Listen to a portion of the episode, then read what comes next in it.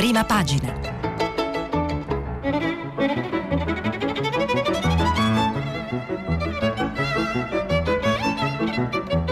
Questa settimana i giornali sono letti e commentati da Luca Mastrantonio, giornalista del Corriere della Sera.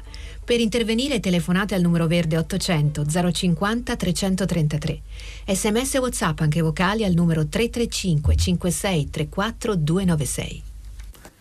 Bentrovate, bentrovati. Uh, prima pagina, andiamo a leggere un menù delle prime pagine dei quotidiani italiani eh, molto vario anche per notizie di cronaca e eh, anche salato perché eh, ovviamente eh, anche sui quotidiani italiani come, come, su quelli di altre nazioni europee che come avete sentito a Radio Tremondo c'è eh, diciamo il rincaro dell'energia, luce e gas eh, che viene letto però in maniera molto diversa. Andremo poi a cercare di rappresentare su varie testate viene, quali pesi maggiori vengono dati alle componenti che hanno portato portato, porteranno a questo ulteriore rincaro. Poi dicevo però la cronaca, la cronaca non solo lo sviluppo del caso del bambino Eitan rapito con l'Italia che eh, si è mossa politicamente e, e, delle indiscrezioni che iniziano ad arrivare da Israele dove appunto è stato portato il bambino mh, l'unico sopravvissuto alla tragedia della funivia, ma un'accelerazione ovviamente eh, dram- preoccupante per Zaki, il, lo studente attivista eh, in, in, in Egitto diritto che oggi, oggi verrà, um, inizia il processo, è stata una, una decisione veramente eh, rapida e strana che andremo ad analizzare.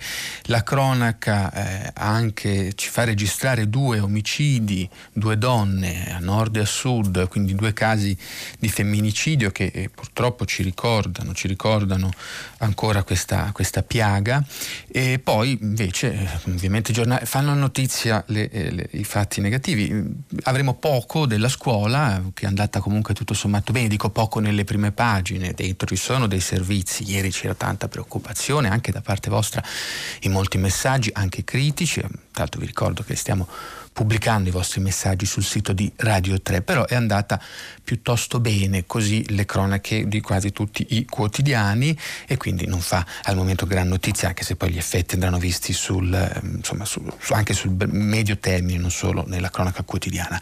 E poi sul Super Green Pass che mh, si allarga ormai va, si va avanti a tutti i lavoratori. Ma partiamo appunto, ecco vi ho già dato un po' la varietà dei, dei temi che oggi cercheremo di di trattare e di guardare invece da diverse angolature quello che è il tema energetico. Ma partiamo dal Corriere della Sera che nel palco ha la scuola ripartita senza intoppi, il servizio di Gianna Fregonara e Giorgetti, il ministro leghista di cui già ieri avevamo dato avvisaglie diciamo, di eh, governismo, rispetto a Salvini, eh, Green, Green, Pass a tutti i lavoratori. Eh, ci saranno, viene da Monica Guerzoni a Fiorenza Sarzanini, ancora più nel dettaglio, la Green Pass, la carta verde, il piano eh, che prevede sanzioni severe per gli statali, e andremo a vederlo. Eh, il titolo più, più, più, importante però è dato nel taglio centrale, Aitan rapito, l'Italia si muove pressing su Israele. Di Maio dice pronti a intervenire, parte la caccia ai complici. Perché? Perché nel, come si spiega nei vari servizi di Marco Galluzzo, Giuseppe Guastella e Berberi, eh, appunto c'era un piano organizzato per la fuga, sostengono gli investigatori. Tra Italia e Israele ci sono già stati comunque i primi contatti politici sul rapimento di Eitan, il bimbo sopravvissuto al Mottarone, portato via dal nonno materno. Si muove la Farnesina. Come appunto detto Di Maio, è pronti a intervenire. La, la, la prima mossa eh, dipenderà anche molto se, se diciamo, l'azione sarà più di tipo eh, penale o se eh, si punterà più sul far valere la convenzione dell'AIA, ma questo andremo a vederlo più nel dettaglio dopo. La foto, ecco, però avremo anche un caso di cronaca comunque a lieto fine o che ci può suggerire qualche, non insegnamento, ma qualche spunto di lieto fine. La, foto è di, ci sono due, due, ragazze sorridenti, Melissa Foderà e Caterina Lagna, nel giorno del loro ventitresimo compleanno e lo festeggiano assieme con questo 23, ma la particolarità, che peraltro verrà raccontata anche in un libro e in un film, è sulle loro vite incrociate, perché come racconta Felice Cavallaro, sono quasi due gemelline, tra virgolette, perché furono scambiate in culla nel 1998 chiamato Mazzara del Vallo, tre anni dopo la scoperta. Poi tre anni dopo ci fu la scoperta. La loro storia sarà un libro e comunque er, sarà il racconto di una famiglia mm, inevitabilmente allargata perché appunto c'è stato questo scambio di culla, grande travaglio da parte delle famiglie che però poi hanno optato per eh, dirsi la verità e quindi vivere in maniera un po' allargata. Ehm, poi abbiamo mm, luce, allarme per i possibili rincari fino al 42%, servizio di Andrea Ducci, Dario Di Vico, sempre in prima, eh, con la crisi persi 1,2 milioni di posti di lavoro, ma il recupero è iniziato, ci sono nuove assunzioni però a tempo, e l'editoriale di mm, Venanzio, Postiglione che fa un'analisi sul centrodestra, che il termine moderato, che era una bestemmia non solo negli anni 70, ma anche diciamo, ne, nella recente stagione diciamo, populista e sovranista, speriamo di poterla definire stagione, e non epoca, ha ritrovato invece un significato e forse anche un percorso. Massimo Gramellini, il caffè, il partito della serratura, parte dal nonno appunto che ha rapito Eitan, che è per, la, per il chiudere, per, per riportarsi in Israele nipote. Repubblica nel palchettone abbiamo l'energia, eh, 500 euro in più per ogni famiglia, rincari record per elettricità e gas a causa della ripresa della transizione verde. Vedrete che l'analisi delle cause, delle concause eh, di tipo proprio di, disponi- di, di, eventi climatici, ma anche di disponibilità e di mercato rende complessa questa, questa analisi, questa stangata sulle bollette dell'energia senza precedenti a partire dal primo ottobre. Un aumento atteso ma che andrà ben oltre le previsioni della vigilia. Per le tariffe dell'elettricità il rincaro sarà fino al 40% rispetto ai prezzi dell'ultimo trimestre, mentre i costi per la fornitura di gas naturale saliranno del 31%, appunto l'ha annunciato il ministro della transizione energetica Roberto Cingolani. L'analisi di Federico Rampini è perché pagano Europa e Cina in questa che viene definita una tempesta perfetta eh, congiuntura climatica e anche di ripresa dell'attività industriale, che è ecco, un altro fattore che dopo il fermo del Covid riparte. Il, ehm, il, titolo più ampio di taglio centrale è, riguarda Salvini che finisce all'angolo perché Giorgetti apre, al dialogo, apre scusate, all'obbligo di Green Pass per tutti i lavoratori. Governare significa assumersi responsabilità. Poi c'è un sondaggio a Milano che dà Sala possibile sindaco subito, Fratelli d'Italia vede il primato a destra. Eh, I servizi sul Green Pass sono di Cuzzocrea, De Luca, Gaglione, Lauria e Visetti. L'analisi invece sulla mm, Lega eh, divisa, un po' che va con questi due, con, con questi due approcci diversi, diciamo di ministri e governatori, il ministro e i governatori e il leader Salvini, è analizzata da Francesco Bei nel commento Il Nord divide le due leghe perché sono soprattutto i governatori del nord appunto che stan, hanno dato questo di, di via libera insomma disco verde per un'accelerata del governo. Nei, nei, negli editoriali segnalati in prima pagina c'è Elisabetta Camussi ci siamo tutti dietro la cultura dei femminicidi e poi invece Sergio Rizzo che eh, rende conto del G20 religioso dove eh, viene proposta di eh, essere spunta via la parola razza dalle costituzioni. La foto mentre la foto del palchettone era per l'energia, petrolio eh, a Basra nel sud dell'Iraq, la foto di taglio basso però molto ampia sull'Egitto che processa Zacchi per un articolo di giornale, servizio di Francesca Caferri. La stampa. Eh, la stampa nel palchettone mette assieme una suggestione che già ieri un po' alleggiava, la maestra e il banco vuoto. Qui Eitan era felice perché appunto racconta che nel giorno del ritorno in classe per moltissimi bambini Eitan non ci può essere perché appunto è in Israele portato via dal nonno. I servizi sono di Fabiana Magri e Nicolò Zancan. C'è un solo banco nel cortile della scuola. È quello di Eitan, Purtroppo non poteva ancora correre con i suoi compagni durante la ricreazione, ma voleva stare fuori a disegnare con i pennarelli. La cugina era sempre al suo fianco, era felice di tornare a scuola. Così racconta la maestra del piccolo rapito dal nonno. Prim- maestra sentita il primo giorno di lezione all'Istituto Santa Maria di Canossa di Pavia, dove appunto quel banco è vuoto. Poi c'è il, la notizia Mm, sempre in taglio alto I nostri silenzi e il supplizio di Zacchi, a firma di Francesca Paci. Abbiamo mh, mm, invece un titolo eh, importante eh, nel riquadro centrale, Fisco arriva alla riforma Draghi. Il Premier vuole la legge in Consiglio dei Ministri giovedì con un'IRPEF ridotta per i ceti medi. E poi ovviamente si dà notizia anche della stangata invece delle bollette elettriche su, eh, sulla stampa, ma il servizio sul fisco la, eh, è di Alessandro Barbera.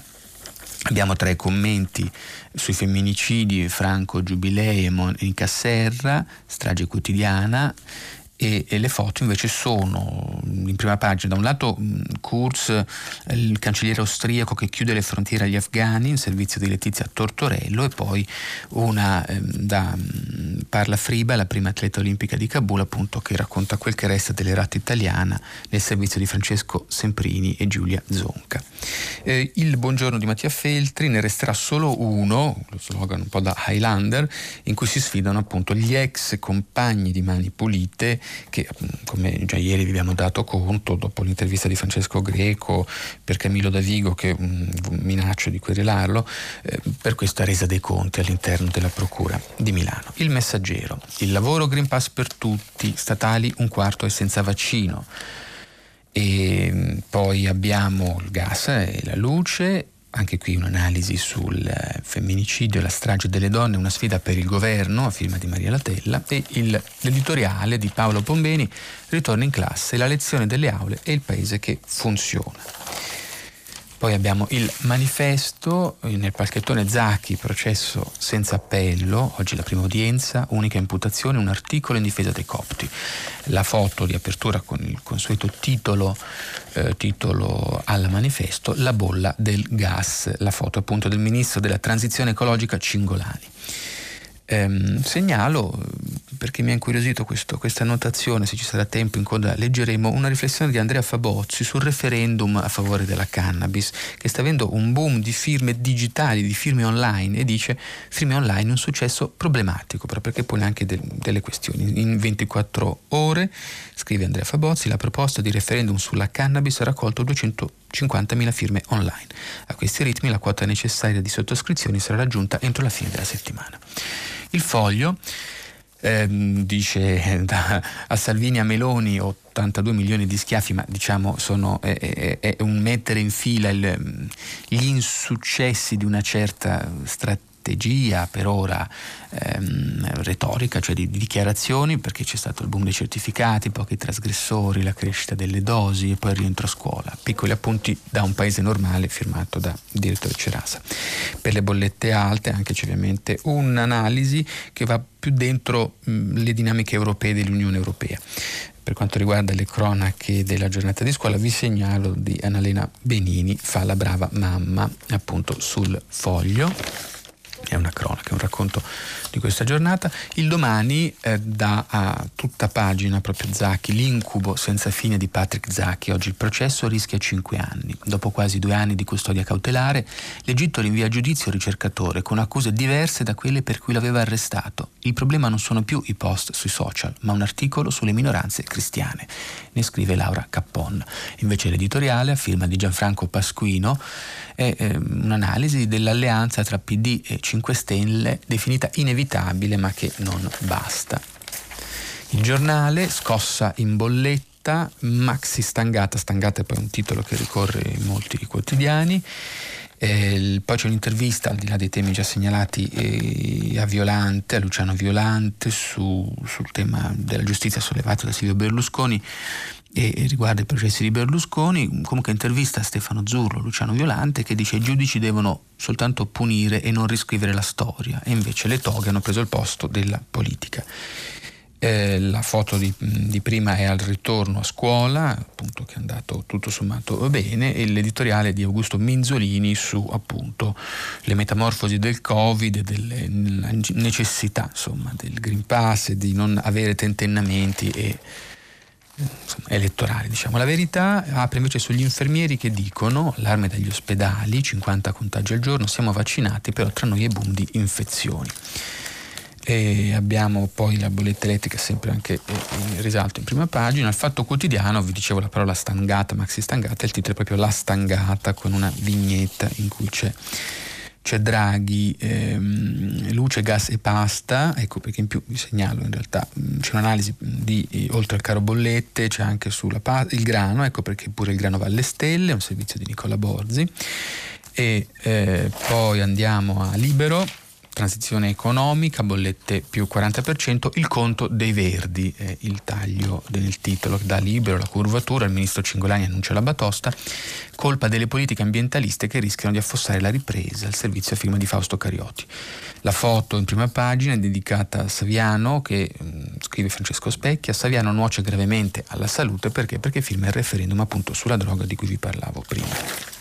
Il giorno, il salasso sulle bollette e poi Davide Rondoni, scrittore e poeta, L'amore vero non sequestra la vita dei figli, eh, ovviamente è un riferimento al caso Eitan, il secolo XIX, Draghi spinge la riforma fiscale, poi anche le bollette, Avvenire riporta le frasi del Papa in Slovacchia, Europa apri le porte, eh, poi abbiamo ah, foto in prima pagina di scuola, partenza senza problemi, e poi via la terza dose, servizio di Paolo Ferrario, sempre su Eitan anche un commento di Alessandro Zaccuri che tutti ora vogliono solo il bene di Eitan. Il Sole 24 Ore mh, apre sul catasto, rispunta il piano di riforma, ecco per quanto riguarda la nuova riforma fiscale, eh, si entrerà proprio nel dettaglio, il catasto mh, invece della patrimoniale che resta ovviamente, cioè resta ovviamente, dico ovviamente rispetto a quanto ha detto Draghi sul, sul non alzare diciamo, le tasse. E quindi si, si, per quanto la riforma del catasto sia stata rinviata nel tempo in memoria appunto, si sta si potrebbe mettere mano a questa. Italia oggi, contributi 3 miliardi fermi, pochissimi pagamenti ricevuti dai contribuenti per i fondi e le attività stagionali. Al palo la quasi totalità dei 3,4 miliardi stanziati per il contributo cosiddetto alternativo. Poi EMF, il quotidiano dei mercati finanziari, sul caso, ehm, scusi, sempre generali, triplo esame per generali, e quindi un'analisi del risico, del patto del vecchio Caltagirone e eh, l'analisi della Consob. Ma andiamo, ecco, come vi dicevo, a leggere questa stangata che, che ci riguarderà tutti. Le, perché? Perché proviamo a vederla in, in positivo. Bisogna iniziare, bisogna iniziare, veramente, al di là delle manifestazioni, delle icone, delle simpatie, delle antipatie, a porre il tema dell'energia, della sostenibilità e della sostenibilità economica dell'energia sostenibile. Perché perché appunto riguarda, riguarda anche le, le, tasche, non solo l'ideologia, riguarda il lavoro anche. Partirei da Luce Gas Repubblica. Luca Pagni. Rincari record per luce e gas fino a 500 euro a famiglia. Una stangata sulle bollette dell'energia senza precedenti dal 1 ottobre. Era atteso questo aumento, ma andrà ben oltre le previsioni e appunto le tariffe dell'elettricità il rincaro sarà fino al 40% rispetto all'ultimo trimestre. I costi per la fornitura di gas naturale saliranno del 31%. L'ha detto il ministro Alberto Cingolani parlando a Genova a un convegno della CGL. Queste cose vanno dette, ha dichiarato il fisico chiamato dal Premier Draghi a guidare l'ex ministro dell'Ambiente. Abbiamo il dovere di affrontarle. E così assicurano perché il ministro dell'economia Daniele Franco convocherà a giorni una riunione con l'autorità dell'energia. Dice Cingolani, il governo è impegnato per la mitigazione dei costi delle bollette dovuti a congiunture internazionali e perché la transizione verso le energie più sostenibili sia rapida e non penalizzi le famiglie. Scrive poi Luca Pagni, secondo i primi calcoli, per una famiglia media gli aumenti comporteranno fino a una maggiore spesa di 500 euro all'anno, 100 per l'elettricità e fino a 400 per il gas. Per quest'ultima voce l'impatto dipenderà dalla stagione invernale, in particolare nelle regioni del centro-nord, dove il metano si usa per riscaldare abitazioni e uffici. Ma come si spiega quanto sta avvenendo nel mercato dell'energia e quali provvedimenti potrebbe prendere il governo? Come ha ricordato il Ministro, tutto questo succede perché il prezzo del gas a livello internazionale aumenta e succede perché aumenta anche il prezzo della CO2 prodotta. Sono due i fattori quindi. Il primo è la conseguenza, quindi diciamo il ehm, prezzo del gas. Il primo è la conseguenza della ripresa dell'economia dopo la fine del lockdown e il progredire delle campagne vaccinali. Il rimbalzo della produzione industriale ha creato una bolla dei prezzi delle materie prime, a partire dal gas, fondamentale per alimentare le centrali elettriche in tutto il mondo, dove sta sostituendo sempre di più il carbone, in particolare in Asia. In questo momento in Cina si comprano partite di GNL, il gas naturale liquido, che viaggia via nave a qualunque prezzo, portandoli via all'Europa, che si ritrova ai depositi dove si conserva gas per l'inverno semivuoti, con l'eccezione d'Italia e Francia. E fino a quando durerà questa situazione? È una domanda diciamo, che Pagni si fa per darci un punto di partenza. A guardare i future, cioè i derivati finanziari sulle materie prime, si vede che i prezzi sono destinati a salire ancora fino a Natale, per cominciare la discesa e tornare ai livelli pre-pandemia nella seconda metà del 2022. Il secondo elemento è legato ai permessi per inquinare che si pagano in base alla quantità di eh, CO2 emessa sono certificati gestiti dalla UE, scambiati come prodotti finanziari. Ma le politiche più restrittive della UE sulle emissioni hanno portato il mercato ad aumentare la domanda di questi diritti e siccome i prodotti di energia sono costretti a comprarli per compensare le emissioni, scaricano i costi in bolletta. Ecco, quindi come potrà intervenire il governo? A fine giugno era un aumento del 9.9 per l'elettricità e il 15 per il gas, l'esecutivo ha stanziato 1,3 miliardi da spalmare come compensazione sulle bollette. Ora il ministro Franco deve scegliere se intervenire con un nuovo stanziamento, ma molto più ingente, oppure rivedere le varie voci in bolletta, per esempio spostando il peso di alcuni oneri come gli incentivi alle rinnovabili che pesano per oltre 11 miliardi all'anno sulla fiscalità generale. Scelta non facile perché in entrambi i casi significa pesare ulteriormente sui conti dello Stato, d'altronde o lo Stato o le nostre tasche. Vedete, questa è un po' la coperta e già iniziamo un po' a ragionare mercati, mercati globali, no? gli acquisti della Cina che stanno creando eh, anche questo effetto. Molta ripresa e poca energia nel risico delle materie prime, l'Europa si scopre fragile, è l'analisi di Federico Rampini che definisce una tempesta perfetta che spinge i prezzi dell'energia al rialzo nel mondo intero è causata anche da elementi climatici imprevisti, una lunga bonaccia sul mare del nord, gli uragani tropicali che perturbano l'industria petrolifera nel Golfo Messico. E poi però c'è un evento positivo, malgrado la variante Delta, con le vaccinazioni, la ripresa economica globale procede, dunque crescono i consumi energetici. Ecco, mm, ragionando sul vento che ha soffiato molto meno del solito al largo delle coste del Regno Unito, è lì che si concentra la massima capacità eolica europea, ci ricorda, scrive Rampini, un limite delle fonti rinnovabili, la cui disponibilità non è costante. Il vento può fare i capricci, il sole non alimenta le centrali quando è notte o il cielo si copre di nuvole. La capacità di stoccaggio di questa energia è ancora troppo limitata. Quindi andiamo già su un fattore diciamo più più culturale, ecco, ma c'è un, un, fattore politico, ma prima di dare qualche sfumatura in più politica, mh, mm, di, beh, in realtà no, ci sono anche dei cascami già politici nell'intervista sulla stampa al presidente di Nomisma Energia, Davide Tabarelli, eh, appunto. Su, sulla stampa abbiamo, mh, mm, ho quasi eh, paura, scusate perché è siglato Gabriele De Stefani, mh, ecco l'intervista. Dice il, dice il, presidente di Nomisma Energia, mm, Davide Tabarelli, ho quasi paura a dirlo perché ormai domina un approccio da ecologismo sognatore, ma la verità è che la transizione ecologica ad oggi non sta in piedi economicamente. Dice che è esagerato Cingolani, il ministro, parlando di un aumento del 40%, ma la sostanza dell'allarme non cambia. La Commissione europea dice ha gravi responsabilità individua quattro motivi, uno l'abbiamo già detto, negli altri articoli la carenza del gas, l'Asia che sta producendo comunque meno, la seconda ragione è l'aumento della domanda per la ripresa e poi la speculazione appunto finanziaria, dice anche in giro tantissima liquidità e c'è tantissima liquidità e gli investitori più aggressivi ne approfittano. Poi il quarto motivo principale sono le politiche della Commissione UE perché i prezzi per i diritti di emissione di anidride carbonica sono esplosi. La media nel 2020 era di 25 euro a tonnellata, oggi siamo a 62. La politica, sul, la politica sul green sta ponendo obiettivi molto ambiziosi e per il sistema industriale è un grosso problema. È molto difficile reggere il passo. Sintetizza l'intervistatore. Aziende e famiglie stanno iniziando a pagare il costo della transizione energetica? Sì, perché le rinnovabili non bastano e non risolveranno il problema. Ma non è tutto qui. C'è anche da fare i conti con una politica distratta dal verde. Qui si pensa alla Green Deal e a Greta e non si vedono le questioni centrali, cioè quelle economiche, con l'energia che arriva a costare il triplo rispetto a USA e Cina e di sicurezza. Quanto dureranno le tensioni per i gas? Lui dice il gas non, non, più breve di un anno e invece su energia elettrica e CO2, eh, visti gli obiettivi fissati dall'Unione Europea, gli aumenti insomma, continueranno se non eh, diciamo, se non si cambia l'approccio, le regole, perché i diritti di questa vendita, cioè essenzialmente eh, eh, questi titoli vengono, il venditore è colui che riduce le emissioni proprie di eh, di CO2 e, e, quindi diciamo riducendole può vendere questi, questi, titoli e comunque il costo del CO2 è il costo diciamo sociale, il danno economico che deriva dalle emissioni di anidride carbonica. Ecco che però se ci sono delle speculazioni su questi titoli e ci sono delle disparità di gestione nei diritti in aree diverse come può essere l'Europa e la Cina, effettivamente sul mercato ci possono essere azioni speculative. Poi conclude eh, Tabarelli, il nucleare può risolvere il problema, dice questo è sicuro.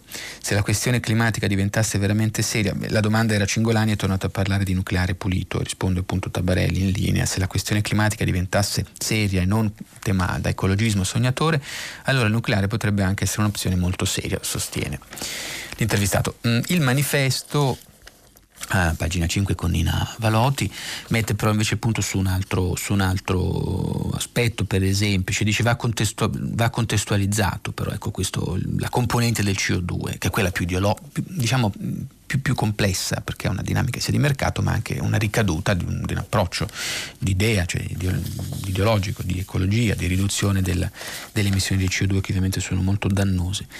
Per favorire la decarbonizzazione, le aziende che producono anidride carbonica, il principale gas serra, fra le quali quelle energetiche, devono pagare quote di emissioni nel sistema europeo ETS. E appunto c'è stata questa impennata dei prezzi, ma sul prezzo unico nazionale, riferimento dell'energia elettrica in Italia acquistata alla borsa elettrica, l'incidenza del, del, del, l'incidenza del prezzo del gas è di circa l'80%, mentre quella del CO2 è solo del 20%. Ehm, è ancora importante il ritardo dell'Europa e dell'Italia nel puntare sulle energie rinnovabili. Ho letto quelle 4-5 righe sulla componente dell'incidenza perché mm, insomma anche quando poi si analizza bisogna vedere il peso reale perché altrimenti, eh, altrimenti si rischia di dargli un peso superiore. Quindi questa eh, era una breve integrazione per provare a dare una prospettiva, un'angolatura e un'altra la prendiamo dalla, dal quotidiano La Verità. Claudio Antonelli invece eh, ce l'hanno con, con la, le, diciamo, l'Europa, soprattutto la borsa qui, appunto dei certificati che prezzano questo mercato, ha visto le asticelle passare dai 33 euro a tonnellata dello scorso gennaio alle 63 di oggi. Perché? Perché l'Unione Europea ha voluto il Fit for 55, un pacchetto che impone obiettivi di transizione ecologica totalmente fuori dalla realtà. Il risultato è che una buona fetta di aziende UE si, fuori prossimi, si troverà fuori mercato già nei prossimi due anni e la spinta politica sta alzando i prezzi di gestione di chi, secondo i nuovi criteri, inquina.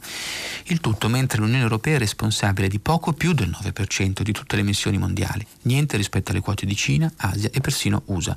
Eppure sembra una scelta irreversibile. Ecco, anche qui per mettere un po', provare a mettere i pesi, a pesare, ecco.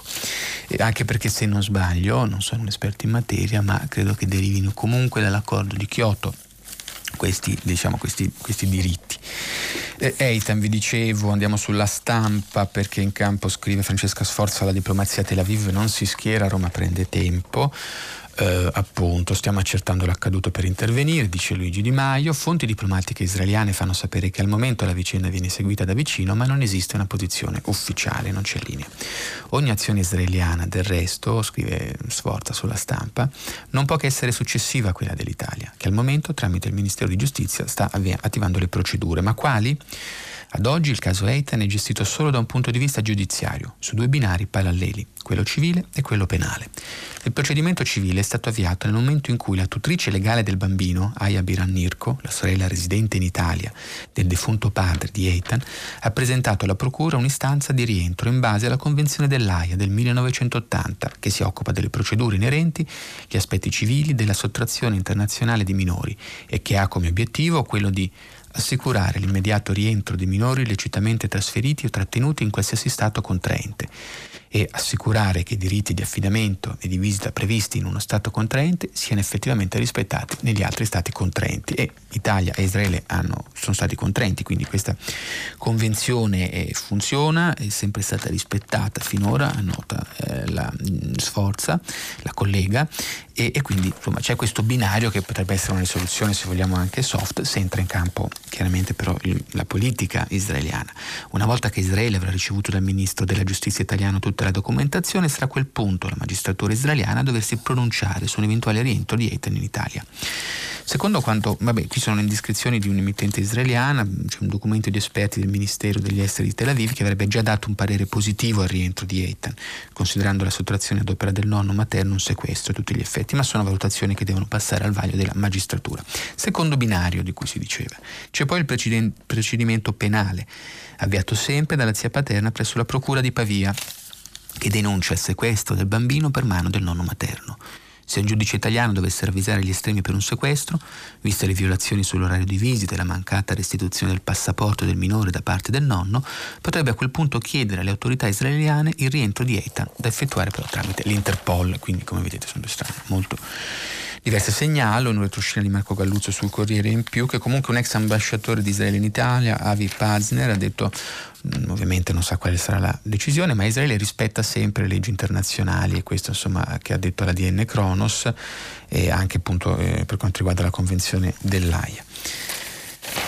Um, ma andiamo ad, una, ad, un altro caso mm, che ha avuto una appunto accelerata accelerata eh, Zacchi sul domani, l'articolo ampio di Laura Caponi in prima pagina, la notizia arriva come una doccia fredda sotto forma di un comunicato scritto dai legali e dagli attivisti della campagna pro Zacchi. Patrick Zaki sarà processato. Accadrà oggi a Mansura, la sua città natale, dove è stato portato l'8 febbraio 2020 dopo che gli uomini dell'Agenzia per la sicurezza nazionale egiziana lo avevano torturato per una notte intera. Era appena uscito da 28 ore di oblio durante le quali la sua famiglia lo aveva cercato disperatamente dopo il suo arrivo all'aeroporto del Cairo da Bologna. La sua custodia cautelare è durata un anno e sette mesi. Lo scorso 9 settembre il giovane ricercatore è stato interrogato dagli inquirenti egiziani per la seconda volta in due mesi, un avvenimento che pronunciava la fine delle indagini e così è stato. Patrick verrà trasferito dal carcere di Torre e tornerà al penitenziario della sua città di origine, dove aveva scontato la prima parte della sua detenzione. Rischia sino a 5 anni di carcere e questa è la pena per le imputazioni che Patrick affronterà davanti alla Corte. Le imputazioni sono diffusione di notizie e diffusione di terrore tra la popolazione al fine di danneggiare la sicurezza e l'interesse pubblico. Le accuse fittizie eh, sono, riguardano eh, l'utilizzo dell'articolo sulla condizione dei cristiani in Egitto, che è un chiaro segnale di come la formulazione delle accuse resti fittizia appunto e priva di logica, come in molti altri casi che hanno coinvolto detenuti di coscienza senza però mai arrivare a giudizio. Uh, leggerei poi il, l'analisi di Francesca Paci sulla stampa, sui nostri silenzi e supplizio di Zaghi, perché appunto non era mai successo, dicono in Egitto, che si decidesse di processare un attivista come Zaghi così dal giorno alla notte, quasi a mettere una pietra tombale sulle mille critiche all'arbitrarietà della carcerazione preventiva e chiuderla lì una volta per sempre. Un avvertimento, forse un segnale, una provocazione, di sicuro un cambio di passo. Eh, un, in realtà un precedente c'è al caso di Patrick George Zacchi, ricercatore eh, dell'Ateneo di Bologna che dopo 19 mesi appunto, ecco, in questo altro, scusate, mm, salto al precedente subito, è quello del connazionale Ahmed Samir Santawi, lo studente dell'Università di Vienna accusato di calunnia contro lo Stato e condannato lo scorso giugno a quattro anni di prigione da un tribunale d'emergenza, appunto quelli inappellabili, le cui sentenze diventano subito definitive. In base all'imputazione di terrorismo formulata sul principio e ribadita con cieca determinazione in tutti questi mesi, quindi Zaki rischiava fino a 25 anni, cinque volte la pena ipotizzata invece adesso, ma l'impressione al Cairo è che le buone notizie diciamo, finiscano qui, anche perché segnala Francesca Paci, un paio di giorni fa il presidente Abdel Fattah al-Sisi eh, diciamo, ha radunato una platea internazionale nella capitale amministrativa New Cairo per spiegare le linee guida della Strategia Nazionale per i Diritti Umani 2021-2026 e mettere nero su bianco a futura memoria che voler imporre all'Egitto il garantismo vigente in altri paesi non funziona, che forzare l'accelerazione dei tempi propri di ciascuna società è un atteggiamento dittatoriale, che la superiorità etica dell'Occidente è un capriccio della storia, tanto circoscritto nello spazio quanto limitato nel tempo e quindi al crocevia tra le umani sorti progressive e le ragioni di Stato, Patrick George Zacchi è un simbolo ormai che forzando parecchio la mano può evocare addirittura l'accanimento contro Dreyfus, il capo espiatorio per l'eccellenza della cattiva coscienza allora antisemita nella Francia. Zacchi, il volto di una generazione bruciata a Tahir, ma anche l'epigono delle speranze copte in un regime inizialmente considerato salvifico. E quindi ecco, questa è, è un'altra notizia di, ehm, di, di, di cronaca eh, che, internazionale che ovviamente ci riguarda, per la, riguarda tutti e che però ci tiene col fiato sospeso. Mm. Ah, la cronaca nera in Italia purtroppo eh, ci fa registrare due eh, femminicidi, quelli della Sera, mm, eh, nel servizio di Mara Rodella, altre due donne uccise dai loro mariti, minacciate non li avevano denunciati. Entrambi sono state massacrate a coltellate dagli uomini con cui avevano condiviso parte della vita e messo al mondo dei figli. Nessuna, nessuna aveva sporto denuncia, almeno formalmente. L'una perché forse le minacce non le aveva mai prese sul serio, l'altra per paura di ritorsioni. Due femminicidi a meno di 12 ore e centinaia di chilometri di distanza. Il primo ad, Agn- ad Agnosi, nei paesi della Valsabbia, in provincia di Brescia. Lì, in un complesso residenziale a ridosso del municipio, Giuseppina Di Luca, per tutti Giusi, operaia di 46 anni, da quando ne aveva 14, nella stessa fabbrica di componentistica per sanitari in paese, si era trasferita da un mese con la figlia minore Sara, di 21 per iniziare una nuova vita senza l'ex marito Paolo Vecchia, 52, a sua volta operaio in acciaieria. Ma lui la separazione non riusciva ad accettarla, era ossessionato, dicono gli amici, forse in preda ad un esaurimento. E e poi appunto il tragico epilogo registro e poi nel pomeriggio un'altra vittima, Sonia Lattari, 43 anni, è stata uccisa nel Cosentino, a Fagnano Castello. Chi la conosce dice che più volte sarebbe stata tentata di denunciare i maltrattamenti subiti dal marito violento. Aveva rifiutato anche l'aiuto che le aveva offerto il centro d'ascolto, per paura, per proteggere i due figli forse. Ma al ma al culmine dell'ennesima lite il marito, Giuseppe Servidio, camionista di 53 anni, l'ha coltellata a morte. E quindi queste sono due, insomma, le notizie di cronaca, eh, appunto, eh, la integro con dei numeri sui femminicidi eh, registrati da mh, mm, Patricia Tagliaferri sul giornale, dall'inizio dell'anno al 50 Croci Rosa, numeri peggiori dopo il lockdown, due vittime in un solo giorno, tranne l'ultima settimana, gli ennesimi femminicidi di un elenco che non smette di allungarsi. La strage continua le leggi sembrano non bastare ad arginare la violenza. 50 femminicidi dall'inizio dell'anno è un numero impressionante, anche se statisticamente in calo rispetto alle 83 donne uccise nello stesso periodo del 2020. Dei 186 omicidi avvenuti in Italia dal 1 gennaio al 5 settembre di quest'anno, 76 vittime sono state donne, una media di un femminicidio ogni tre giorni, e quasi tutte hanno trovato la morte in ambito familiare o affettivo, incluse le 47 uccise dal partner o dall'ex. Sono i numeri dell'ultimo report del Servizio Analisi criminale, da aggiornare con le tre vittime appunto di questa settimana. E eh, la, eh, Elisabetta Camussi su Repubblica in un commento dice quelle storie di tutti noi, mm, pone, pone delle domande con questo, domande che, che lavorino dentro di noi in questo commento. Ogni femminicidio ha un luogo un tempo dei modi, una genesi e un epilogo, è la storia di quella donna e di quell'uomo e spesso purtroppo anche di quei figli e di quelle figlie.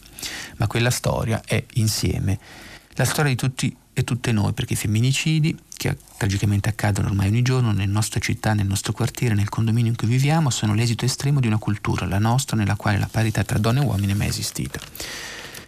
Cosa rende le donne uccise simili tra loro e simili a me? Cosa rende questi uomini violenti accomunabili? Cosa rende quella storia di violenza di genere una storia collettiva? Dov'è il limite alla mia libertà di donna, magari colta, magari con un buon reddito o innamorata? Chi mi ha insegnato fino a che punto devo accettare il comportamento del mio partner? Lo devo aiutare, comprendere, sopportare, supportare? Ed io, uomo cresciuto sentendo che da me ci si aspetta che sia forte, capace, sempre in grado di decidere, risolvere, provvedere, in primis economicamente. Come posso gestire le mie debolezze, le mie emozioni, la paura di essere abbandonato e il giudizio negativo che gli altri ne daranno?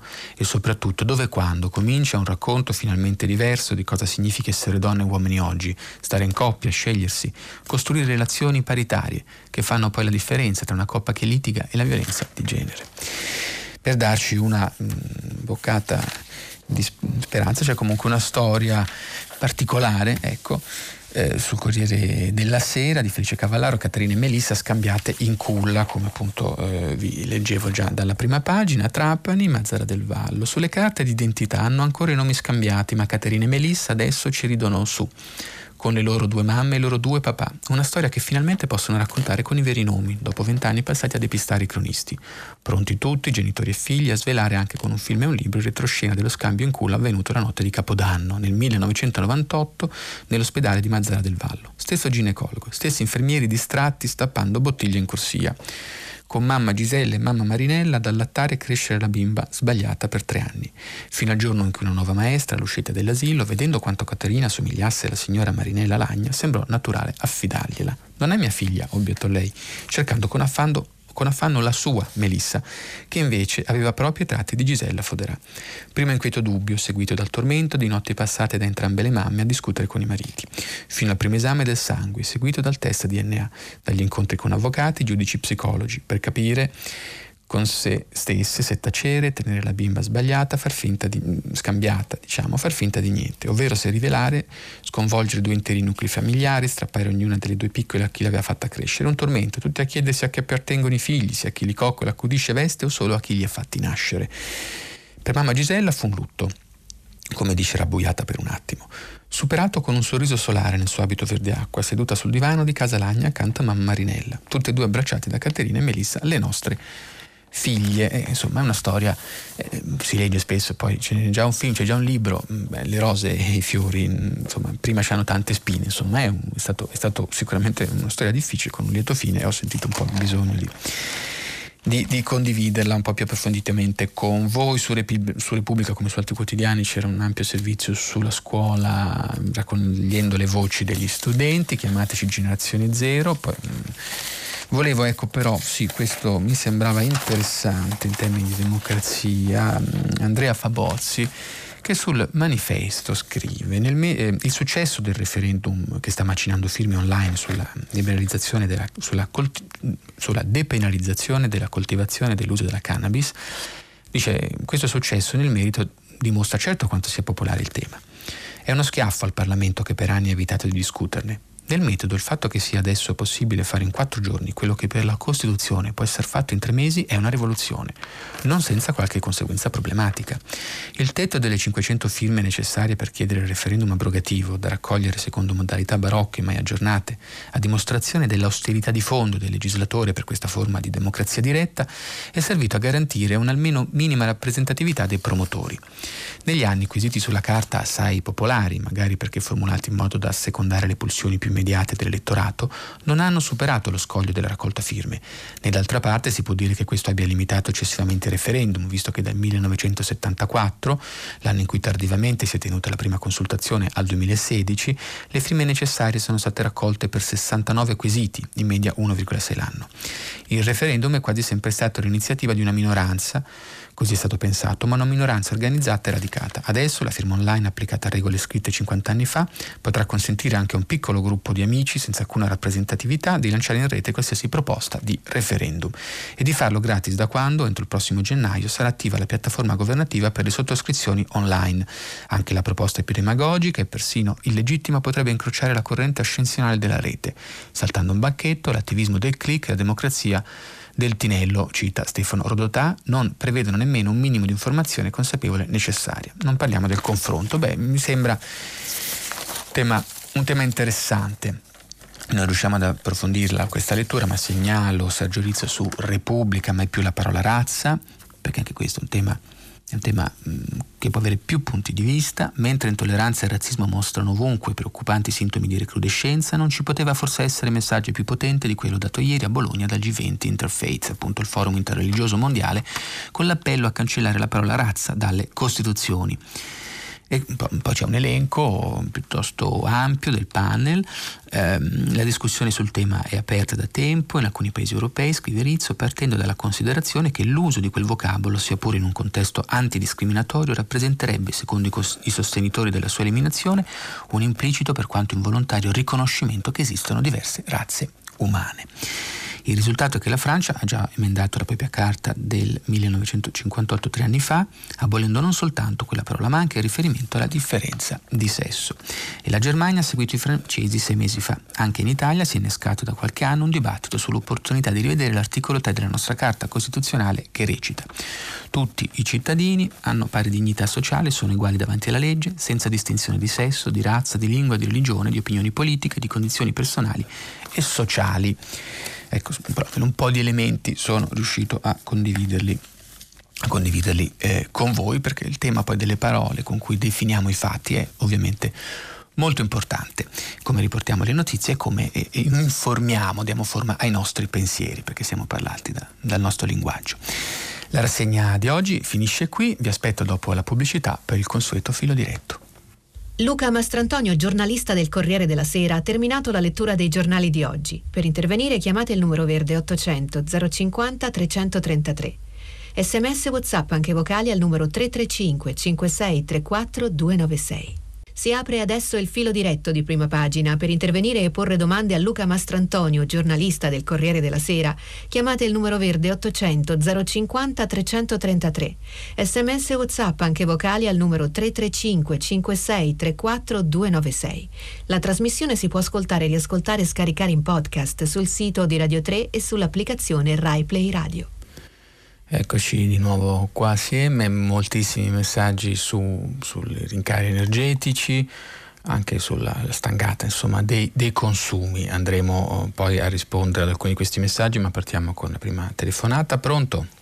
Buongiorno, sono Rosella da Lissone in provincia di Monza. Buongiorno. Innanzitutto uh, moltissime congratulazioni per la conduzione e molte grazie per poter intervenire ehm, a, 3, a, Radio 3. Ehm, volevo dire una cosa, eh, 40% ho sentito oggi di eh, previsto aumento delle tariffe elettriche e altri eh, aumenti ma uh, la, mh, mm, l'aumento, o, diciamo la transizione ecologica non dovrebbe essere finanziata con il New Generation Fund o Recovery Fund? Uh, prima domanda. Uh, seconda, um, questo non porterà anche ad, ad um, un aumento di, di, tutti i costi di produzione, quindi di vendita e quindi eh, eh una riduzione dei consumi da parte dei consumatori?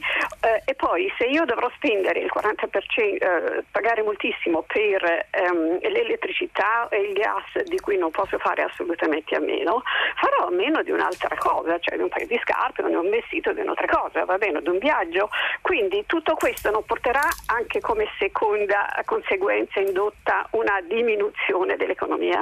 Eh, grazie, ha messo già mh, c'è moltissimi temi, sono in, interconnessi, ecco, lei già ha toccato per esempio intanto con il recovery plan il tema è le risorse per esempio europee eh, che ci verranno, comunque le, le, il prestito che ci verrà fatto non, non, può essere indirizzato in parte su questo, su questa transizione e anche un cambio di nome del ministero appunto che adesso si chiama della transizione proprio perché perché si deve puntare anche, anche, a questo, a questi cambiamenti strutturali, men, diciamo non solo mentali come ci viene richiesto e spesso stimolato anche da personaggi eh, popolari, ma anche invece però di, di, mercato, di struttura, ecco, per usare termine, beh, di, di, economia anzi, quindi di struttura per usare un termine vetero, perché come, come lei ha detto c'è anche un problema di costi della produzione che poi ricadranno su, sul consumatore posto che la ripresa della produzione è anche già un fattore, scrive Rampini e anche altri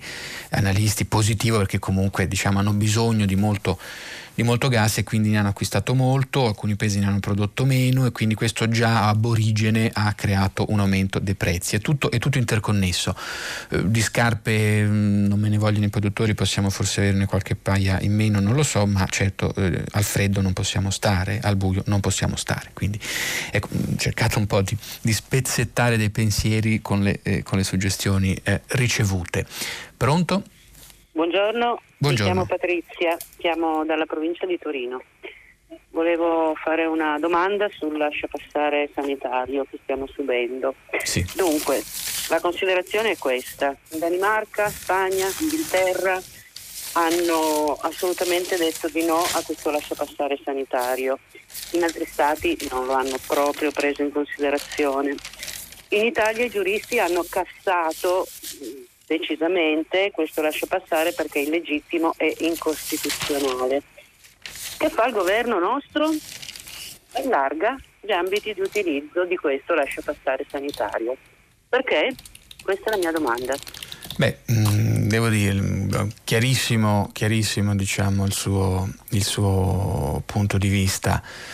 Eh, e diciamo per completezza, se non sbaglio c'è una sentenza della Corte di Strasburgo che stabilisce che il Green Pass non è incostituzionale. Allargo mm, in termini giuridici sulla Corte di Strasburgo visto che gli esempi erano degli altri paesi, paesi europei. Eh, io sinceramente mh, mm, il confronto con modelli applicati in altri paesi penso che sia sano e fondamentale, il sale del pensiero, cosa fanno gli altri, copiare in positivo, eh, è però diciamo una giostra di situazioni che in questi veramente due anni eh, a me personalmente non ha mai chiarito molto troppo le idee, anche perché a volte si rincorrono modelli che, i, cui effetti che sembravano positivi poi si sono rivelati negativi, cito solo l'Inghilterra.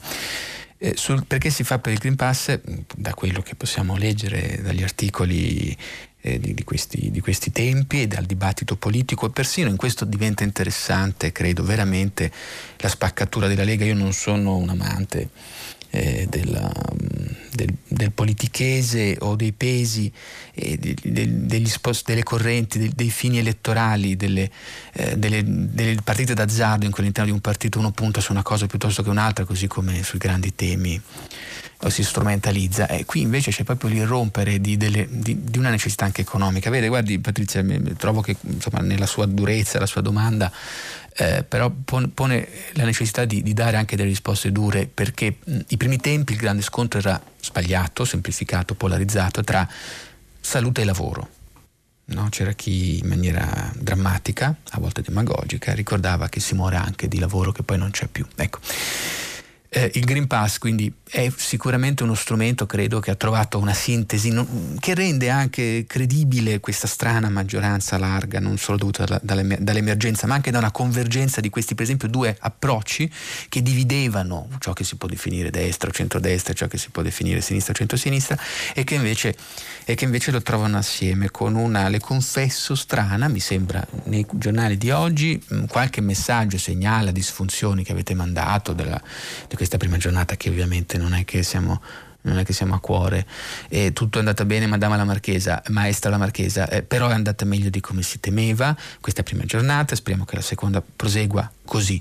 Io credo che il Green Pass forse abbia trovato questa quadratura eh, di un cerchio che veramente, veramente rischiava di creare danni maggiori. Quindi qui forse ho espresso chiaramente nell'elenco dei fatti la mia, la mia opinione ma credo di aver semplicemente addotto delle ragioni di realpolitik, ecco, di tipo sanitario, di tipo economico-sociale e che appunto non c'è stata la corsa verso l'obbligo, speriamo che si sta allargando molto, eh, ma i sofismi di chi diceva eh, era me- meglio imporre il vaccino per tutti piuttosto che il Green Pass erano veramente un benaltrismo stantio mm, per quanto mi riguarda. Mm, qualche messaggio, ecco sì, dico per integrare Mirella, docente di Roma, dice 14.000 classi pollaio, per il ministro una quisquiglia, per gli studenti un calvario quotidiano, per il paese una catastrofe annunciata per la quale pagheremo tutti in termini di abbandoni scolastici, disoccupazione, mancato sviluppo, meno PIL, meno progresso, più spesa sociale, non sono dubbi sono dati a certezze scientifiche, Mirella. Io, ho, io ho, ho, ho, dei dubbi su questa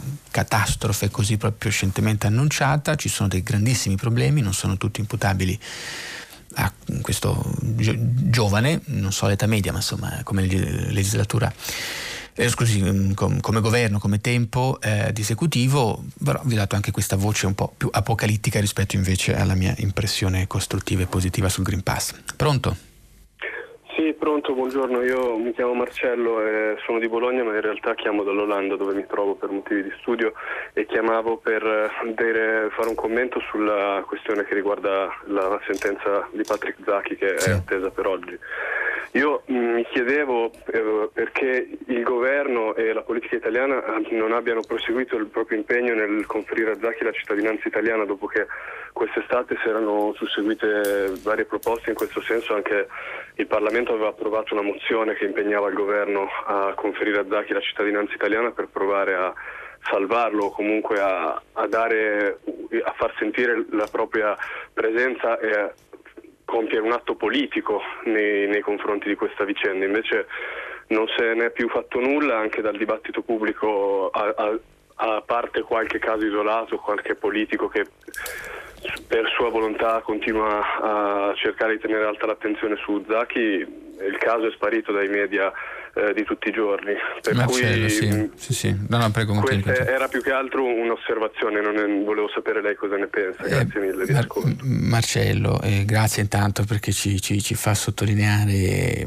un, un, caso che veramente eh, pu- purtroppo poi non è che ci sia abita ma l'agenda, problemi ci possono distrarre dai, dai, dai tanti, ma questo ha, ha una sua valenza, è un simbolo di quanti zacchi Ecco quanti zacchi magari, magari ci sono eh, in quelle carceri e patiscono in quelle o altre carceri sistemi in cui sicuramente non c'è il diritto per come noi lo conosciamo e lo auspichiamo. Ehm, e, e, nelle analisi che, che, vi ho letto c'è anche quasi un orgoglioso rifiuto di, di anche lezioni di, di garantismo ecco, da parte dell'Egitto. Eh, non ho una risposta per la sua domanda perché mh, ahimè non, non, conosco bene, non ricordo le valutazioni o le possibilità per esplorare questa assegnazione della cittadinanza onoraria, non so la cittadinanza, scusi, non certo eh, insomma, onorario, più, più, più, più, per tutelarlo. Eh, quello, quello, che però sicuramente mi, mi veniva da pensare è eh, quanti, quanti, quanti, come lui, ed è un motivo per cui è importante, è importante questa, questa battaglia e sicuramente c'è da fare di più, eh, c'è da fare di più insomma, l'Italia paghiamo ancora, paghiamo ancora eh, emotiva, spiritualmente, insomma, tutte le ombre e tutto l'irrisolto del, del caso Regeni e quindi condivido con lei Marcello questo senso un po' di, di, di, di impotenza ecco, che, che nel, nell'apprendere la notizia di, di Zacchi si sta acuendo. Um, allora, ma sono le ragioni, dice Laura, che non ci vengono spiegate sul rincaro delle forniture di energia. Può spiegarcelo? Sono da considerare come fenomeni inuttabili da accettare senza porsi domande. Um, Laura, forse da Torino, non sono stato abbastanza chiaro nella lettura, ho cercato le analisi più chiare. In, in grande sintesi ci sono delle motivazioni, scusate, forse fallace questa sintesi, ma ci sono delle motivazioni congiunturali di tipo climatico, eh, diciamo per quanto riguarda alcune energie, per esempio quella eolica. Ehm, beh, beh, più simbolico però dire anche che diciamo, ci sono degli eventi climatici.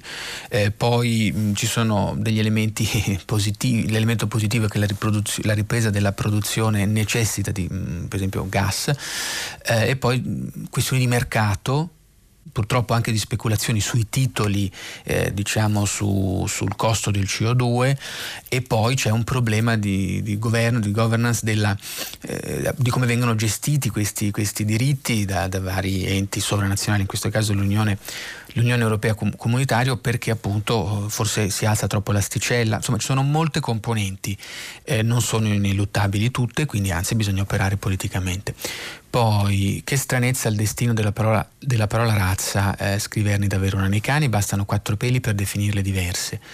Eh, nel 2019 eh, nel 2019 uomo, anche con differenze anatomiche evidentissime, diventa una parola indicibile. Forse ne andrebbe depotenziato il significato anziché farla sparire. Di Cerni da mi sembra una riflessione che c'entra, che c'entra un punto, ecco, che c'entra un punto comunque interessante, anche se in tre righe.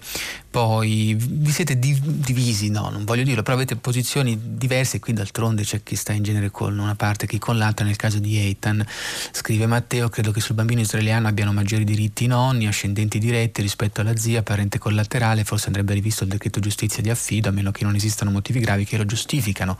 Scrive Matteo, non lo so però se c'è una convenzione ci sono i diritti che gli stati rispettano, c'era una tutela, eh, non so se in questo caso poi specifico che immagino sia molto complesso per la componente diciamo anche della famiglia, a parte che questo, questo fatto che nasca da una tragedia familiare, cioè lo rende veramente molto molto particolare. Non so, però non mi sembra ecco la modalità decisamente che possa essere però eh, condivisibile o eh, foriera di, mh, mm, come dire, eh, di, avall- di, avallare maggiormente i diritti del, del, nonno piuttosto che della zia affidataria. Non capisco questa stangata sui consumi, scrive Giuseppe da Palermo. Eh, meglio credo che una tassa pura non abbia senso, ne avrebbe avuto di più una tassa sul consumo effettivo che almeno avrebbe avuto l'effetto di ridurre il consumo. Sì, qui però come vedete ci sono proprio una concatenazione di, di eventi. Beh, siete, i, i temi sono tanti e mm, li commentate anche da punti diversi.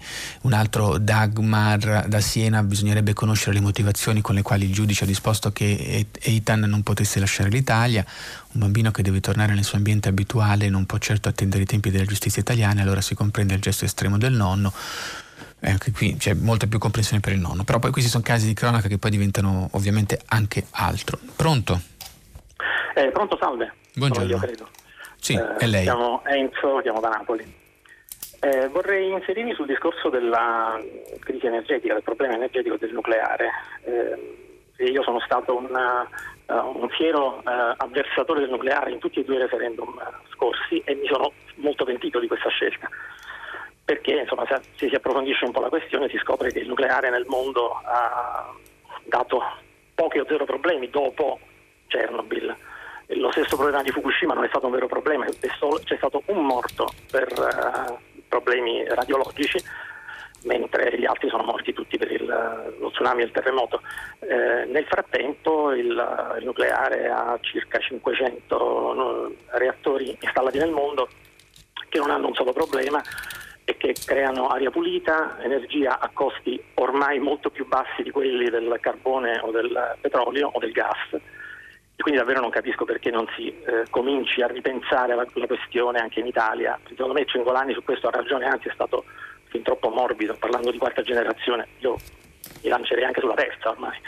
Eh, Enzo, insomma, io le confesso che non ho mm, grandi, non ho mai maturato grandi riflessioni sul nucleare che in Italia appunto non è mai stato realmente in, insomma, da, tanto tempo dopo il referendum. Eh, colgo però mm, su, su, Fukushima, sì, ricordo che effettivamente ci fu cercato un po', ma non, ho, diciamo, non, non, non bisogna eh, chiedere l'aiuto da internet troppo facilmente. Non ricordo ecco, se veramente questi effetti eh, siano stati così contenuti, come sicuramente c'è da augurarsi, però mi ha dato uno spunto. Ecco, mi sono reso conto che lei, sottolineando questa apertura di dibattito ecco, su questo tema. Mm, ecco, spero che questo anticipo di dichiarazioni eh, molto forti, i tecnici, non fisico, cioè, insomma, dicono no, le cose vanno dette, a volte si dice beh, difettano di comunicazione, ma perché nella sostanza loro non come i politici navigati che invece infiocchettano.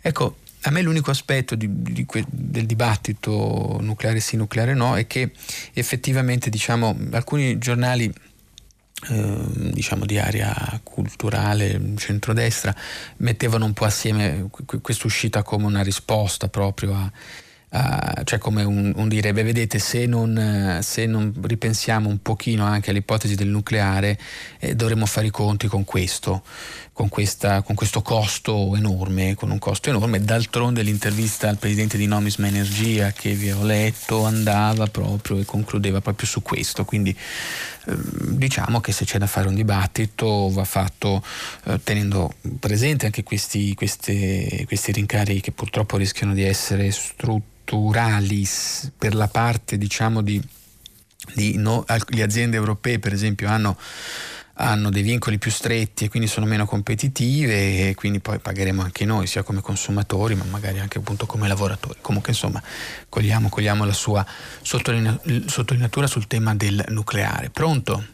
Pronto, buongiorno, buongiorno. Franco da Torino, sono, sono un medico.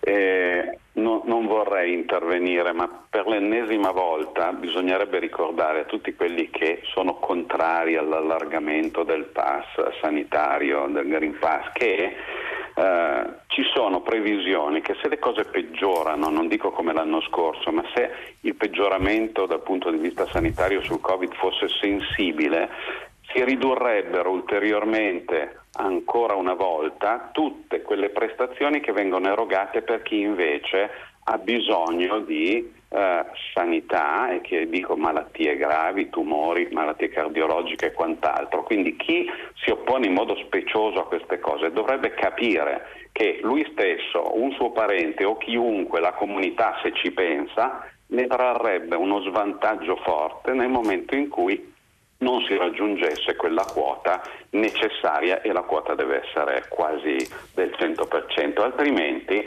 probabilmente superiore al 90% ne, ne andrebbe a documento la sanità pubblica. Questo pro- non viene, mh, ultimamente non sento parlare di questo, sento parlare solo delle polemiche del sì e del no, della libertà, ma bisognerebbe ribadire anche questo concetto. Franco ha ragione, ha fatto benissimo a dirlo in maniera netta e chiara, io sono, sono non, è che, non, è che, sono d'accordo perché con la realtà eh, insomma si può anche non essere d'accordo, ma poi la realtà è questa, ognuno di noi purtroppo l'ha vissuto direttamente o indirettamente, e anche il tema del Green Pass come il tema delle, dell'energia, che in fondo che ci, ci, ci, riscalda, ci illumina, ci aiuta a produrre, eh, ha cambiato le nostre abitudini ed è necessaria, beh, insomma, la salute è non solo un bene individuale, questo va, allora ecco, sì, ricorderei questo, che, che il diritto alla salute individuale deve agire anche nell'interesse della collettività, ecco, e per collettività se uno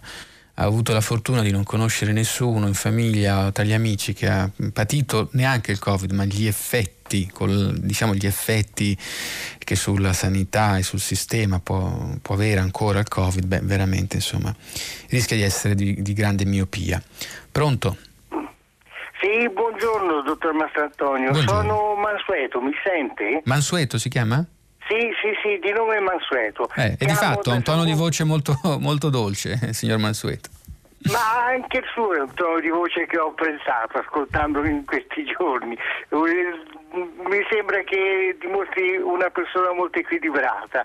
Volevo appunto un suo parere, mi, interessa un suo parere sulla lotta dei lavoratori della GKN di Campi Bisenzio, che non è una lotta solo per il posto di, di, di, di lavoro, ma ha un obiettivo più generale sul quale hanno indetto uno sciopero nazionale per sabato eh, chiamando tutti i lavoratori a Firenze eh, nel pomeriggio. E l'obiettivo è quello di chiedersi come sia possibile che una multinazionale, diciamolo, speculativo, un fondo azionario, possa decidere in questa società del destino delle persone.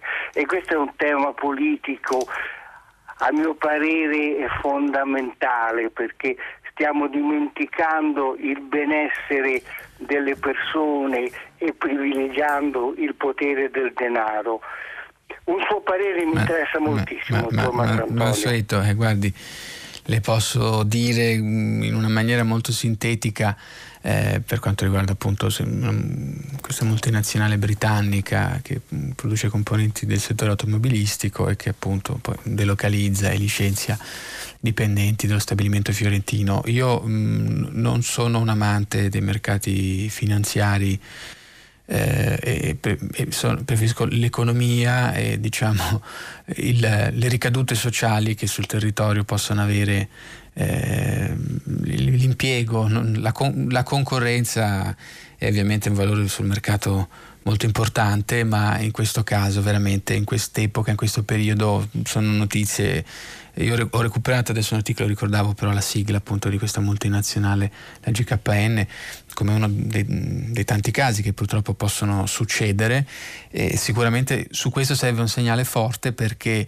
siamo in balia nei nostri consumi eh, di, di, mercati e speculazioni globali, eh, ecco che anche su, su diciamo, queste comunque operazioni di, di, di, risparmio sulla spesa del lavoro, di localizzazione e, e diciamo, in questo caso di licenziamento eh, brutale dei dipendenti, eh, bisogna, bisogna, riporre al centro diciamo, il lavoro. Noi abbiamo avuto un'emergenza sanitaria, poi abbiamo avuto diciamo, il congelamento con il blocco dei licenziamenti e questo ci ha un po' eh, non anestetizzato, ecco, ma mm, ci ha fatto, fatto, perdere un po' la consuetudine con, con, con, certe problematiche, certe dinamiche non ho fatto in tempo a leggere sul tema del lavoro.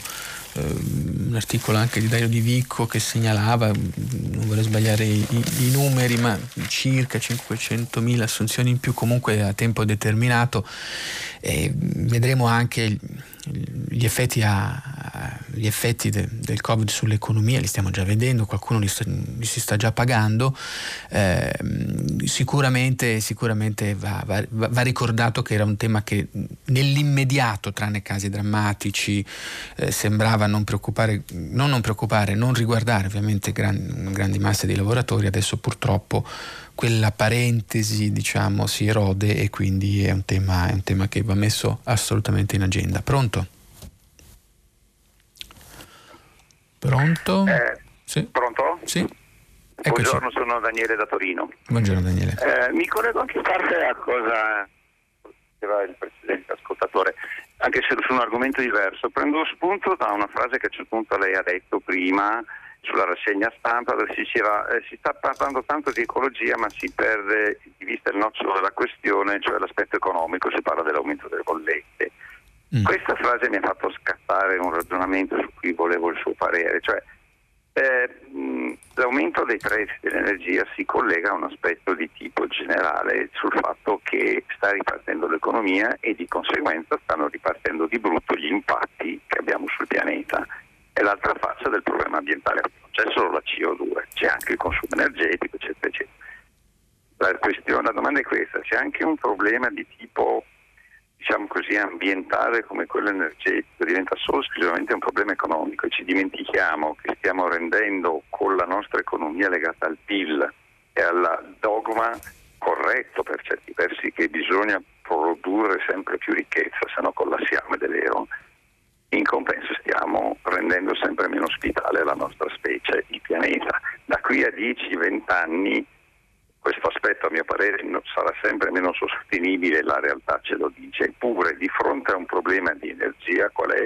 È un problema di tipo, se vogliamo, anche strettamente ambientale, la risposta è ma lascia perdere l'ambiente, il problema sono i soldi. Adesso l'ho detta brutta, eh. No, no, dai, ma meglio, eh. meglio, meglio, cru, meglio, cruda e nuda che diciamo poi riscaldata. Eh, quindi ha fatto benissimo perché come dire, mi, mi, mi spinge eh, dire, a isolare da da quello che è stato il contorno dei, dei, dei, dei, punti di vista della notizia che comunque si presenta in una dimensione composita e eh, anche comunque le domande, i chiarimenti che avete scritto eh, ne sono una testimonianza. Eh, di, eh, io forse l'ho intesa in maniera un po' diversa le, le, le, le cose che ho, che ho, letto, cioè a me sembra che mh, in realtà eh, porre la questione ecologica, la sosten- le, diciamo, le energie pulite, poi vediamo, eh, perché i materiali con cui vengono fatte le batterie elettriche, poi insomma non, bisogna, non è che ci sono proprio, mentre ci sono eolico e altre, e altre veramente forme di, di, energia molto più pulita, ci sono poi tutta una serie comunque di, di altri materiali, non sono esperto, che però andiamo comunque a prendere a madre terra e le, insomma poi non glieli ridiamo indubbiamente. E il tema non è eh, purtroppo ob- ob- dimenticare obliare che eh, diciamo, c'è un uso intensivo delle risorse che non sono illimitate. Io forse vedo l'aspetto positivo del vederlo anche su un piano economico eh, non solo perché ci riguarda comunque tutti nella vita di ogni giorno e, e, su, e, su, certe fasce pesa, pesa, pesa per tutti ma su certe fasce pesa anche di più in un momento difficile questo rincaro.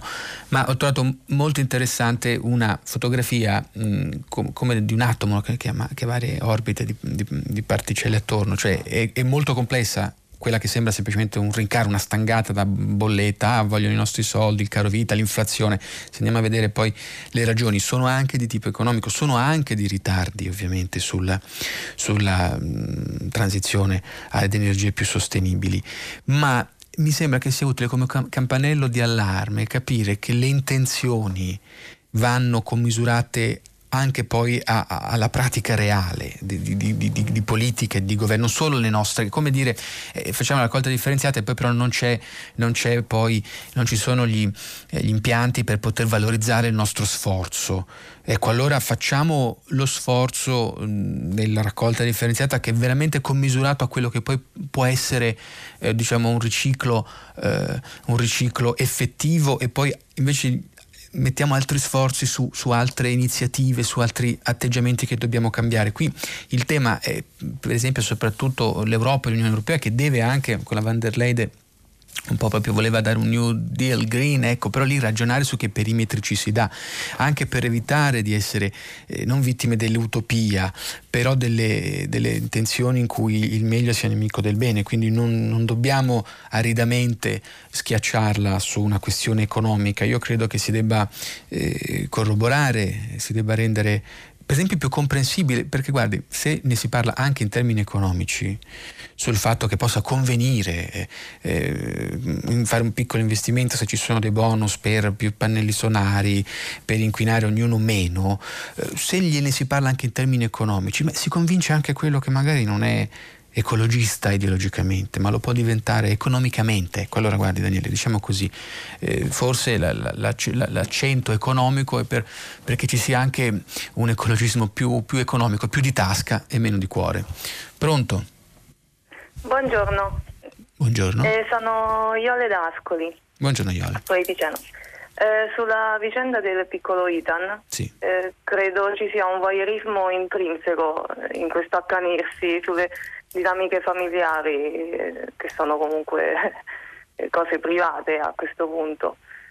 Nella tragedia del Mottarone sono morte 14 persone. Cosa succederebbe se si entrasse proprio nel privato e nella famiglia di di ciascuna di queste vittime, ma soprattutto le indagini come procedono. Eh, cioè, le dinamiche politiche e sociali sono messe in ombra a io... favore di una TV del dolore e, e del gossip. Iole, Iole, no, capi, com, come dire, comprendo e in parte condividerei il suo disagio se si fosse entrato già, beh, ovviamente io forse leggo più giornali di quanta televisione del dolore che lei cita e quindi non ho il termometro della febbre per il dolore o le gioie degli altri, una, insomma, fu, fu, definita a volte anche una pornografia sentimentale, quella di poi andare a indagare. Qui, sono, qui c'è un tema c'è un tema di convenzione, la convenzione dell'AIA, eh, citavo, citavo proprio un virgolettato, è fatta per, per, evitare che ci siano sottrazioni a livello internazionale, cioè c'è un interesse anche pubblico in un caso individuale, non solo per le persone coinvolte e quell'interesse pubblico è ciò di, di cui ci dobbiamo occupare. Eh, ci sono questi due binari di cui abbiamo visto uno, più, uno civile appunto tramite la convenzione dell'AIA e l'altro invece penale che sarebbe più complicato e anche più drammatico. I bambini bambini, i bambini, bambini che parlavamo anche ieri, poi finiscono sempre, sempre anche mh, mm, simbolicamente diventano oggetto di contenziosi, speriamo appunto che non avvenga in questo caso dei due paesi e che si risolva nel migliore dei modi, il migliore ovviamente per il bimbo e sinceramente, sinceramente io no, non, so, non, so, immaginare quale sia, eh, non ho elementi. Mm, qualche Giancarlo credo voglia rispondere all'ascoltatrice che diceva guardiamo altri paesi dove non c'è il Green Pass, ovviamente applicato in tanti altri paesi, ricorda Giancarlo, in Israele proprio. Eh, Cipro, in Danimarca è stato solo ora sospeso, un lungo elenco, Grecia, Ungheria, Irlanda, Lussemburgo, Olanda, Portogallo, Slovenia, cita il Guardian, Giancarlo in questa, in questa eh, riga. E Irma dice in Francia esiste il Green Pass e mia figlia che lì risiede, che è un soggetto fragile, ne è molto contenta che ci sia e noi, io almeno lo sono lo sono che, con lei che lei si senta eh, fragile ma un pochino meno in pericolo. Pronto? Buongiorno, sono Silvia, parlo Buon, da Siracusa. Buongiorno Silvia. Eh, telefono perché mi voglio mh, mm, eh, legare alla telefonata del signore che ha detto che tutti i pazienti affetti da altre eh, patologie sono stati penalizzati. Voglio parlare della mia esperienza. Un mio paziente prossimo, eh, pro- mio parente molto prossimo, eh, il 15 di agosto è andato al pronto soccorso del nosocomio siracusano Lumberto I eh, presentando una patologia mh, di tipo urologico piuttosto importante. Non è stato accolto a ricovero perché il, il nostro nosocomio pare che abbia solo novotossi e accoglie pazienti da tutta la provincia. Abbiamo tentato il ricovero presso il Garibaldi di Catania, che è un grossissimo nosocomio, passando dal pronto soccorso. Anche lì a consulto orologico dove i medici erano quasi completamente assenti, il medico di riferimento andava e veniva, spariva e ritornava, ci è stato detto che non avrebbero potuto accoglierlo perché ave- avrebbe dovuto fare una prassi ordinaria e che comunque non accoglievano perché avevano avuto casi di Covid. Siamo passati dal Canizzaro andando in Tremenia dal professore primario, il quale dopo la visita ci ha detto che il paziente poteva essere accolto tra uno o due anni per l'intervento chirurgico che sembrerebbe essere d'urgenza. Ci siamo dovuti rivolgere ad una clinica privata dell'ospedale di Siracusa, del, scusi, del, del, del Siracusano, la quale clinica prima il 25 agosto ci ha detto che avrebbe accolto il paziente dopo tre settimane, quando siamo andati ad un ulteriore controllo ci ha detto che passerà un altro mese. Allora, questa è la situazione attuale. Silvia, la... voglio, voglio, solo raccontare eh, certo. quello che è successo a noi e siamo ancora in attesa di poter essere accolti da qualche parte. Silvia, grazie della testimonianza, se ce ne fosse bisogno per chi eh, diciamo, ha, ha bisogno di capire che parliamo di vite concrete, di attese, di paure, di sospensioni, di effetti che eh, effettivamente possono avere, diciamo, che possono essere ridotti o disin, non disinnescati, ma insomma ridotti da, dal Green Pass come strumento, ma sono tanti messaggi, prima ho letto quello di Irma che parlava della figlia soggetto fragile in Francia, e quindi insomma gra- grazie Silvia di questo racconto stringato e insomma speriamo speriamo per il meglio. La violenza, scrive Floriana, andiamo su un altro dei tanti temi che oggi mm, la cronaca, ma anche alcune analisi ha sollecitato. La violenza sulle donne in Italia sono prodotte dalla cattiva educazione comportamentale, familiare e religiosa. C'è da lavorare urgentemente per raggiungere gli equilibri sperati, eh, dice Floriana. Poi eh, scrive invece Paolo Modena su mm, mm, bolletta, economia diciamo energetica mettere tasse sulla produzione di CO2 ed ipotizzare che questo sia un modo per ridurre la produzione è stata una misura non efficace, non se ne riduce la produzione. Si scaricano i costi sul consumatore finale e si introduce come al solito una finanziarizzazione dei costi con scambi in un'assurda borsa dell'inquinamento. Bisogna che vi sia riduzione reale della CO2 senza scambio economico. Paolo da Modena sono d'accordissimo con lei, proprio questa finanziarizzazione finanziarizzazione dei costi è uno degli aspetti che mi ha più colpito in questi, in appunto, in questi titoli sul, sul, costo, sul danno sociale del CO2. Pronto? Andiamo con, sì, con un'ultima rapida sì, è velocissima. Eh, si chiama? A proposito, eh, Giovanni da Milano. Giovanni. Eh, a proposito di energia, non sento a parlare assolutamente di termodinamico solare, per il quale è stato dato un premio Nobel al professor Rubbia.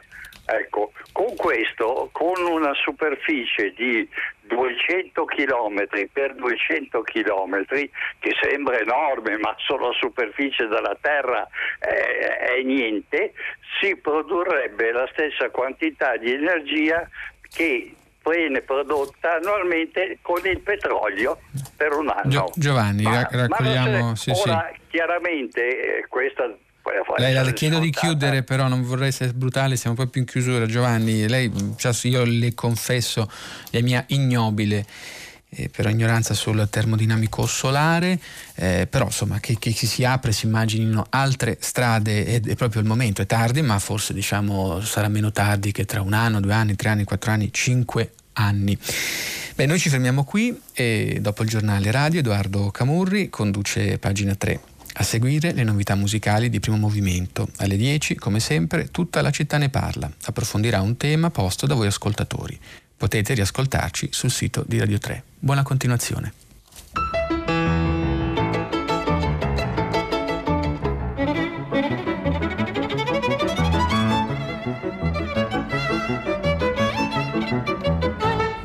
Mastrantonio, giornalista del Corriere della Sera, ha letto e commentato i giornali di oggi. Prima pagina è un programma a cura di Cristiana Castellotti. In redazione Maria Chiara Beranec, Natascia Cerqueti, Manuel De Lucia, Cettina Flaccavento, Erika Manni e Giulia Nucci. Posta elettronica, prima pagina chiocciolarai.it. La trasmissione si può ascoltare, riascoltare e scaricare in podcast sul sito di Radio 3 e sull'applicazione Rai Play Radio.